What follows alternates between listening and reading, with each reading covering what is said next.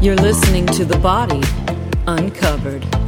I'm Michele Bond, exercise physiologist and published researcher serving clients since 1999. If you want to dig past the magazine headlines and learn how the body actually works, I'll show you how to develop a can do attitude with a body that you can depend on. Stay tuned and let's get uncovered.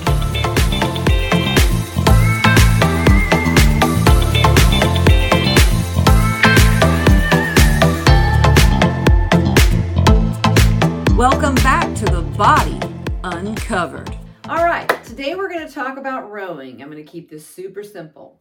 Rowing in the sense of, say, using a machine at the gym where you are seated and you have handles in front of you and you are rowing. However, you can apply this also to rowing with tubing, rowing um, with cables also, I guess a bent over row as well, but let's just stick to the torso being upright for today because there are some other um, physical properties of the bent over row that I want to cover at another time.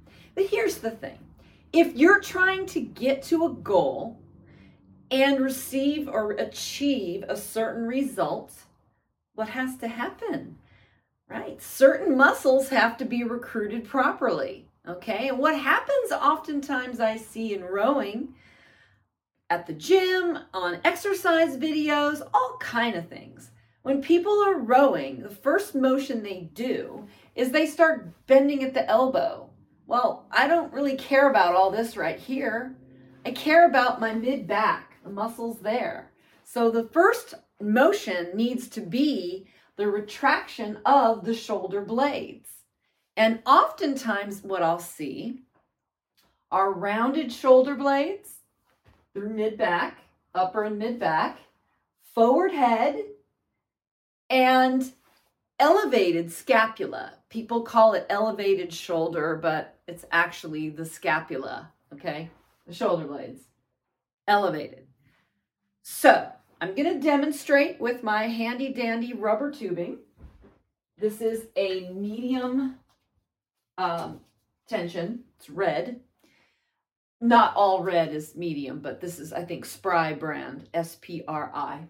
So here's the deal with rowing. A lot of people will elevate their shoulder blades while they're rowing. Ah! A lot of people will be rounding their back while they're rowing. And a lot of people will have forward head while they're rowing. Okay. What do you think is going on with the muscles that you're trying to recruit. Um, overusing your upper traps, and the chest is very tight. Um, and so you're not recruiting the muscles in the mid back the way you want. So you're not going to get your functional results or maybe an aesthetic result, how you look.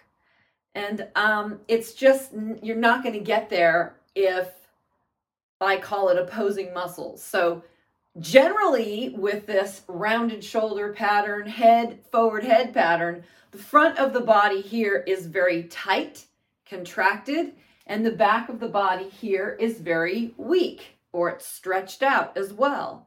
So you're you're not going to get the result that you want. Not only that, but you might get a lot of tension. It doesn't make any sense to do this rowing pattern when the traps are up like this. It's just, it doesn't make any sense. It's overusing muscles when that is not their job. So to keep this lengthened, it would be best to do a rowing pattern with the with the shoulder blades what we call depressed. No one ever talks about depressed shoulder blades, but that's actually a really important component of this.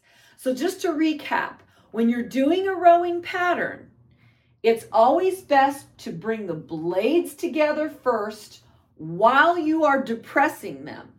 Then continue on with the elbow bending until it stops at the torso.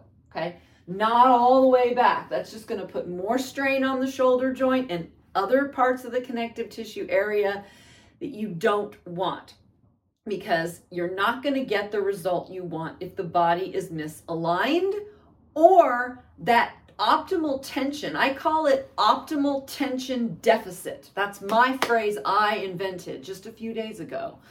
Optimal tension, um, optimal tension deficit. It means you don't have proper de- um, distribution of the tension throughout the body.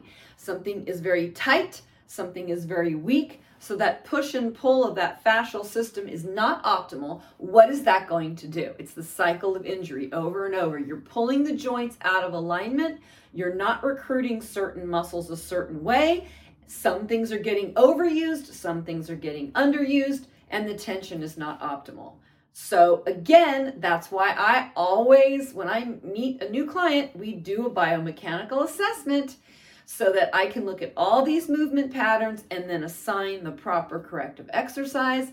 I hope you learned a little bit about rowing. Maybe the next time you do that in the gym or wherever you are, you're really paying attention to the upper um, or the shoulder blade area and how your posture is with your head.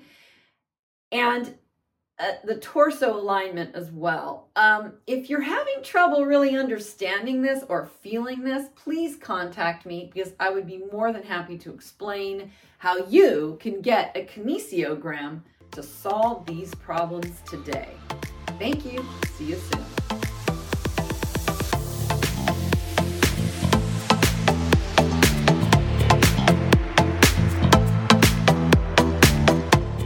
This podcast and related materials is for general informational purposes only and is not meant to be a substitute for medical advice, diagnosis, or treatment. Seek medical clearance before starting any exercise program. The user assumes all risk. Until next time, stay uncovered.